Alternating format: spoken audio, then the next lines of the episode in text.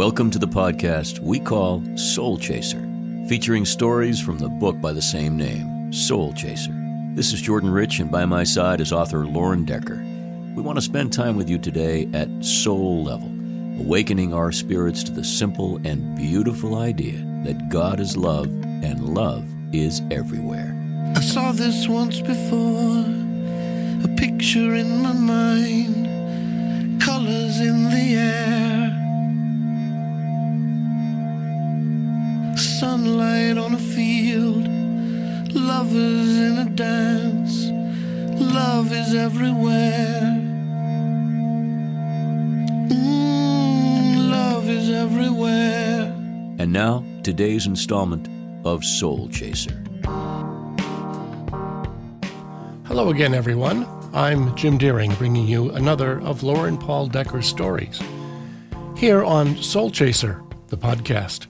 Stories with a Purpose by Lauren Paul Decker about how God shows himself and his grace in everyday things.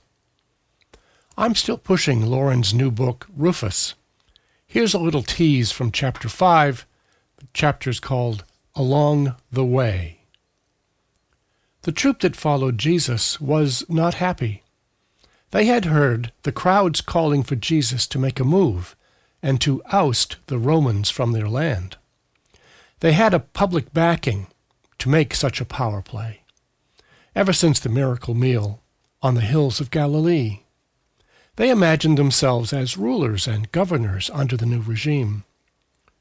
After three years on the road, they were ready for a change. Nights in the forested foothills of lofty Mount Hermon, or rocking in the waves of the open sea of Galilee, were commonplace for these men. Scorching heat and bitter cold were both endured, it seemed with a purpose.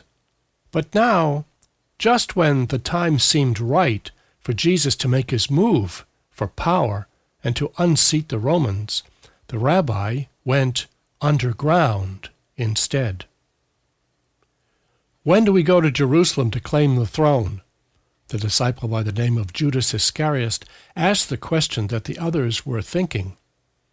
I have told you, my kingdom is not of this world. Jesus did not break stride as he answered. That doesn't make any sense at all, Judas said to the others. We need to move now. Their voices quieted as a farmer walked by in the opposite direction. He had a lone cow with him. Likely a stray that got away from the herd, said Matthew, one of the disciples. He probably wonders what we are up to. There was no more conversation as they moved down the Damascus road, tired, confused, and unsure of where Jesus was heading. I know you'll like the book. But today, Lauren has a story about Jesus and water balloons. It's called Sink or Float? The question came from the back seat of our Ford. Before that, it was inside Rory's five year old mind.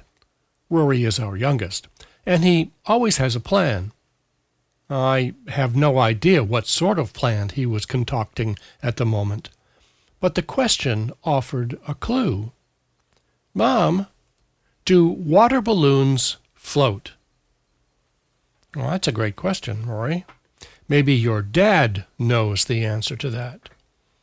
Amanda looked at me, but I was not sure of the answer either. There was one way to get the answer to my son's question test it. So later, we filled the kitchen sink with water and dropped in a few water filled balloons, and lo and behold, I'm going to pause right here and not tell you what happened. Too often we take someone's word on an issue without settling it or settling the truth firsthand. Some questions matter a lot.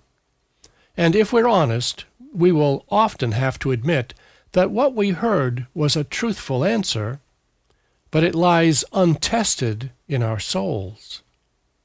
The truth is too important to remain there in that place of, well, I'm pretty sure, or mm, someone told me. I had a friend for many years who was wheelchair bound. So many times I prayed for his healing, but he remained unable to move. Sometimes I would hug him and say, Buddy, if I could bear this burden for you, I would do it. When he passed away, I knew he was out of his suffering. He no longer carried the burden. Within months, I was diagnosed with Parkinson's disease, and now, a decade later, I struggle with my own body and its immobility. I have lost my independence.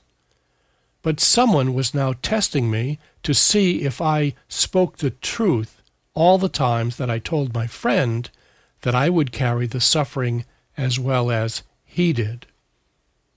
Does the water balloon float? Our words carry weight. I can think back over the years and recall the many promises I made to God. He, in turn, has tested me to see if my words burned up or if they were purified like gold. Are we moved to action when we see starving children on our television screens? Or is it just another topic of conversation around the dinner table? Does the water balloon sink? Jesus suffered for us. He didn't just talk about it. He went through with it. He pleaded to get out, but his father said, No, we agreed to this, and now you must prove it was the truth. So Jesus hung on that cross, and we offer words such as, Thank you very much for taking my place. And in turn, he says, If your thanks are genuine, then you will take my place in this world and carry a cross of your own. The test for truth is on our shoulders. Love is everywhere. Love is everywhere. This has been Soul Chaser. We hope this program has caused you to consider the vastness of God's love for you. Nothing is going to change that reality, but love can certainly change you. Remember, love is everywhere, and God is love. For more stories with a purpose, pick up a copy of Soul Chaser Devotions to Anchor the Soul, available on our website, soulchaserbook.com, or find it at amazon.com. This is Jordan Rich for Lauren Decker and Soul Chaser. See you next time.